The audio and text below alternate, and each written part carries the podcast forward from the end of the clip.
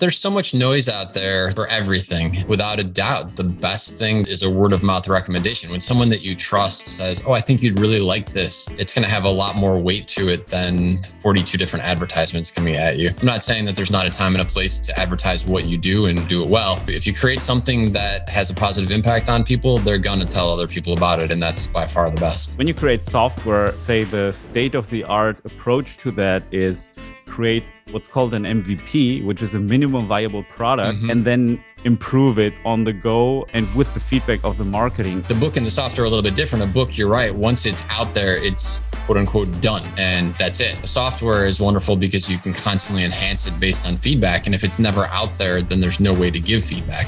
If your fear is that you can't do something until you've got it perfect, you're never going to make any progress. And so, in the writing space for me, I always tell people write first and edit second. Don't write one paragraph and then go back through and edit it and edit it and edit it until it's yeah. perfect and then write a second paragraph. Write the entire book, be in that state of flow as best you can, and then go back and start working on improving it. Failure is just staying where you're at, in my experience. Whatever the place is that I didn't want to be in, I wanted to be somewhere else. But I was so afraid that I'd fail in the process of getting to somewhere else that I didn't want to take any steps, but that by in and of itself is failure.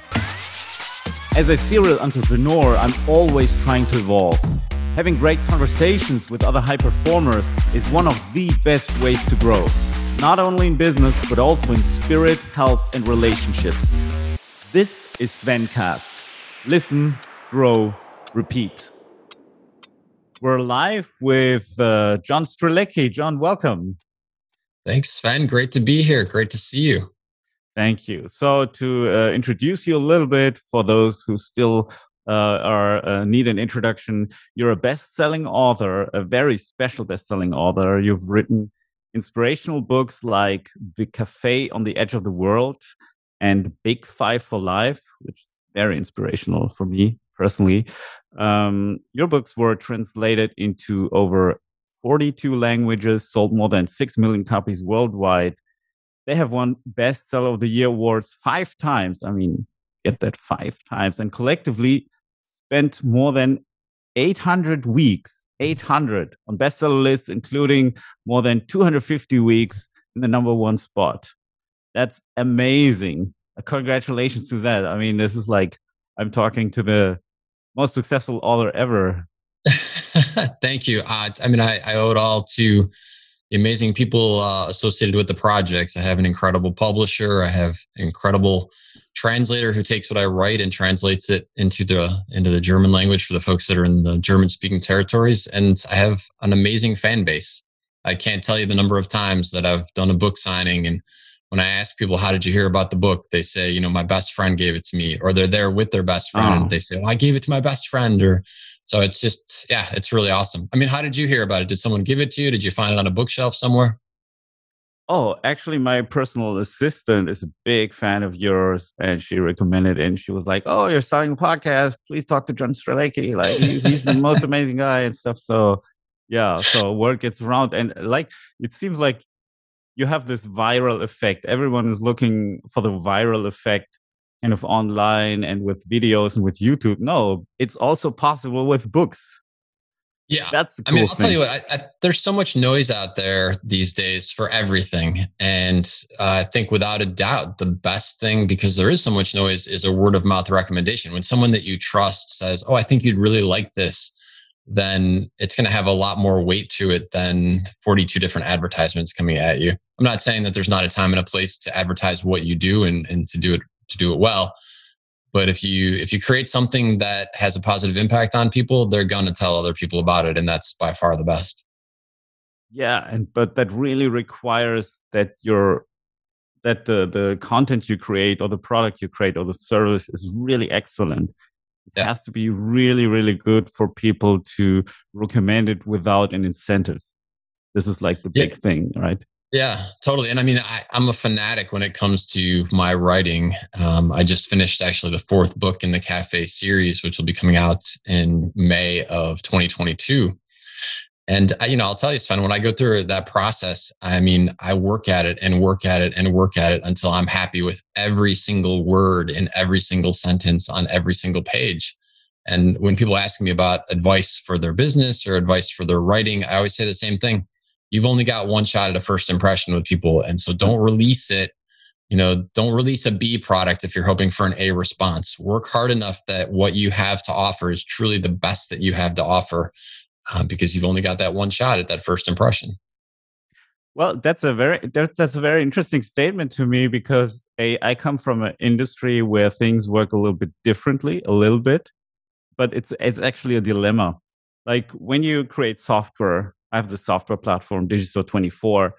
When you create software, it's the the let's say the state of the art approach to that is create what's called an MVP, which is a minimum viable product, mm-hmm. and then improve it on the go and with the feedback of the marketing as opposed to the so-called waterfall model where you want to try try to do everything perfect and plan, plan out everything perfectly then you have thousands of pages of documentation and of specifications and stuff and it takes it'll take forever to build it and once it's built then a right. it, it's not a fit for the customer and b uh, it's still not perfect so um but with with like something like a book I, I can understand that it makes more sense. But but I think the whole thing around perfectionism and you know therefore like resulting procrastination and stuff how how do you cope with that how do you find that that line between like getting it out uh, but making it good enough so that it's still perfect and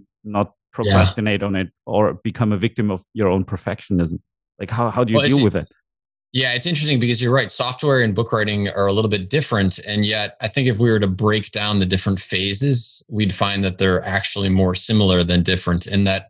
So, for a book, for example, if I come up with an idea and I think this is something that will have a positive impact on people, then my initial phase of sort of testing that, like you're talking about a first viable product, might be that I would use it in an interview and I would see if I got great reviews coming back from that concept when I introduced it in an interview. Did I see a lot of comments on social media about it? Like, whoa, I never thought about it that way. Um, do I notice that the interviewer is kind of like, wow, that's really cool. And so I think uh, the same same approach probably applies that you sort of test your material. You think you've got a good idea, and then you put it out there in a soft scale way, just enough that people can get a sense of what you're offering, and then you test it. And then the book and the software are a little bit different. A book, you're right. Once it's out there, it's quote unquote done. And that's it. The software is wonderful because you can constantly enhance it based on feedback. And if it's never out there, then there's no way to give feedback. Yeah. Um, so I, I think it's it's actually you know very interesting to look at the two parallels, and probably there's opportunities for both to learn from each other uh, in terms of how that works. But I would say in general, if your fear is that you can't do something until you've got it perfect, you're gonna you're never gonna make any progress. And so in the writing space, for me, the example of that would be I, I always tell people write first and edit second. And so mm. Don't write one paragraph and then go back through and edit it and edit it and edit it until it's yeah. perfect and then write a second paragraph. No, no. And don't even do that with a chapter. Like write the entire book, be in that state of flow as best you can, and then go back and start working on improving it. Yeah, that that yeah, that makes a lot of sense. Like when I, for example, I I do I had to learn that really the hard way when I was writing sales copy. Like I wrote a mm. lot of mm. sales copy in my career as a as an online entrepreneur, uh, both with information products and advice products, uh, and in software with software products. And the only approach that worked for me was write everything down, like just don't even edit anything, even a typo or something really obvious. Not even talking about, you know, like grammar or anything. No, no, just typos or, or stupid things. Don't even start editing it because then it will kick you out of your headspace, of your flow. And then you're in correction mode, and correction mode is like not creative mode. It's like I uh, and and and this is I think people get hung up with that like they, they really can get stuck especially when when they write a book and so and it's way easier like also for the human brain in in my experience to to process like uh, just one thing at a time so either mm-hmm. you're writing and then you're creating or you're yeah. editing but yeah. but if you mix those then, then you're multitasking and then without even realizing because you're still thinking you're writing right And I also think that there's something else that goes, I would 100% agree with you. And I think there's something else in conjunction with that in terms of the dopamine fix and happy drugs that your brain kicks off, depending on the type of work you're doing and what the feedback loop is. So if you're doing editing, the joy comes from like fixing something or mm. finding a mistake and realizing, oh, I can, I can just adjust that. And now I'm done. That sentence, I fixed that issue. But creative is a totally different dopamine fix. That's when you invent something. You've, you've thought of something that hasn't existed before. When you're writing sales copy, when you're writing a book, you're starting with a blank piece of paper. And so the dopamine fix is coming up with something that's brand new. And I think that's totally different parts of the brain. So you're right. When you when you suddenly switch over to editing mode, it's like the brain goes, "Oh, well, that that's easy. I can get a faster little dopamine fix from editing than I can from uh-huh. creative." Uh-huh. And so it doesn't want to go back to creative. So better to better to stay in that space, let it all flow, and then switch gears at some point and, and go back to to uh, to the editing space. Yeah, you, you, can't write the second chapter until you've written the first. You know, uh, you can't write yeah. this the second paragraph of the sales copy until you've written the first. So it's something that I, have recommended time and time again because people are afraid to fail. I think that's yes. a, a, you know, and that's I've been there totally. I, I've I remember that headspace a lot. That when I was especially in my early twenties, but you know, failure is just staying where you're at in my experience from my own life and, and the, whatever the place is that I didn't want to be in, I wanted to be somewhere else. But I was so afraid that I'd fail in the process of getting to somewhere else that I didn't want to take any steps. But that by in and of itself is failure. Yeah. I mean, yeah, it's it's like the, the ironic thing is you need failure in order to get somewhere, in order to have success. You need failure. Yeah. Like you need like imagine a child like uh being eventually able to walk successfully but then but before that it'll be a lot of crawling and you know or falling down etc etc but the good thing with a child is nobody expects the child yeah. to be able to walk right away right right yeah and and learning to speak too right a kid learns to speak and i think one of the things that's uh, important to allow ourselves to remember is that learning is is an, a unique flow an ebb and a flow that there are periods of explosive growth in terms of our awareness, our learnings. And this is like language learning, learning to play guitar, learning to program, learning to write well. And then there are plateaus. And then from the plateau, it may be a little frustrating, but then finally you come out of, the, if you keep moving forward out of the plateau, you have another explosion of progress. So the trick is to just allow yourself, and I talk about this in Das Café am Rande der Welt. This is the story of the sea turtle that when the tide is going against you, allow yourself to just hold your position. Don't lose ground, but don't feel like you need to be paddling furiously all the time because sometimes that's not the flow of the situation. Yeah, sometimes you need, for example, to take a break, uh, to go for a walk, or to sleep over something and let your subconscious work. Because yeah, exactly, and and you know, and sometimes it's not even you. Sometimes it's that there's other dynamics at play which sort of need to coalesce. And when they coalesce, then all the all the different pieces are exactly where they need to be so that you can have that stroke of genius creativity uh, to bring something from a blank piece of paper to something that's real i see thank you so so the uh, so the thing is um what i still like when i when i if i would write a book i mean i've, I've written one book like uh, an ebook uh, in the past um I I started with like a mind map and with uh, the the table of contents. Do you mm-hmm. recommend that as well, or do you have a different approach as to like what to write about and what elements do you need? It depends on the type of book. So for a nonfiction book, I find that process to be really valuable. I like the visual aspect of being able to look at it, whether you use post-it notes on a wall or you use a Excel spreadsheet that sort of maps it all out. I like the ability to look and follow the storyline and say, okay, yeah, if I'm going to go from here to here, this one's a chapter about dealing with fears. This one is a chapter that ties into that because it's talking about the changes in the brain when we don't get our dopamine fix. And so you can see the whole storyline and see if it makes sense. Uh, and I've, I've written one book that way. I wrote the sequel to the Big Five for Life book that way. And, uh, I think the reason that I did it is because I was I was telling a story that wasn't just of my own creation. I was in part telling a story of this amazing company called DLGL uh, up in Montreal, Canada. But that said, I, when I do my other books that are just pure creative flow, I will I will know that I'm going to do the project probably for 12 months ahead of time. And during those 12 months, I keep my great idea file. And every time I think of a really cool thought, a unique piece of intellectual capital, I type it up into my Microsoft Word document and I just store it on my Mac. Uh, and then when it comes time to actually start the process of writing the book, I read through that entire document of thoughts and ideas.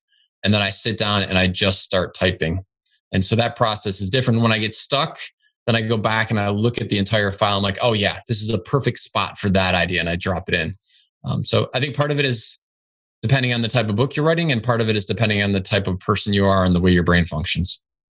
I see. Do you ever worry about, for example, having some other author or inspirational motivator or speaker uh, that that he ha- might have come up with the same idea and you just don't know about it uh, or do you don't do you not care at all about that?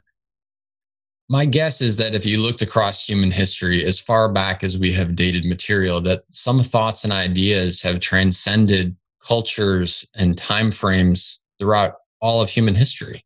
So the idea of asking the question, which you know is sort of the core question in Das Café am Rande der Welt, why am I here? My guess is that's a question that people have been asking for all of eternity. So I don't think that you want to sell yourself short and say, well, somebody already asked that. Well, yeah, somebody asked it, but what's the creative way in which your genius is going to ask it? And will that way connect to someone in a way that somebody else's book doesn't?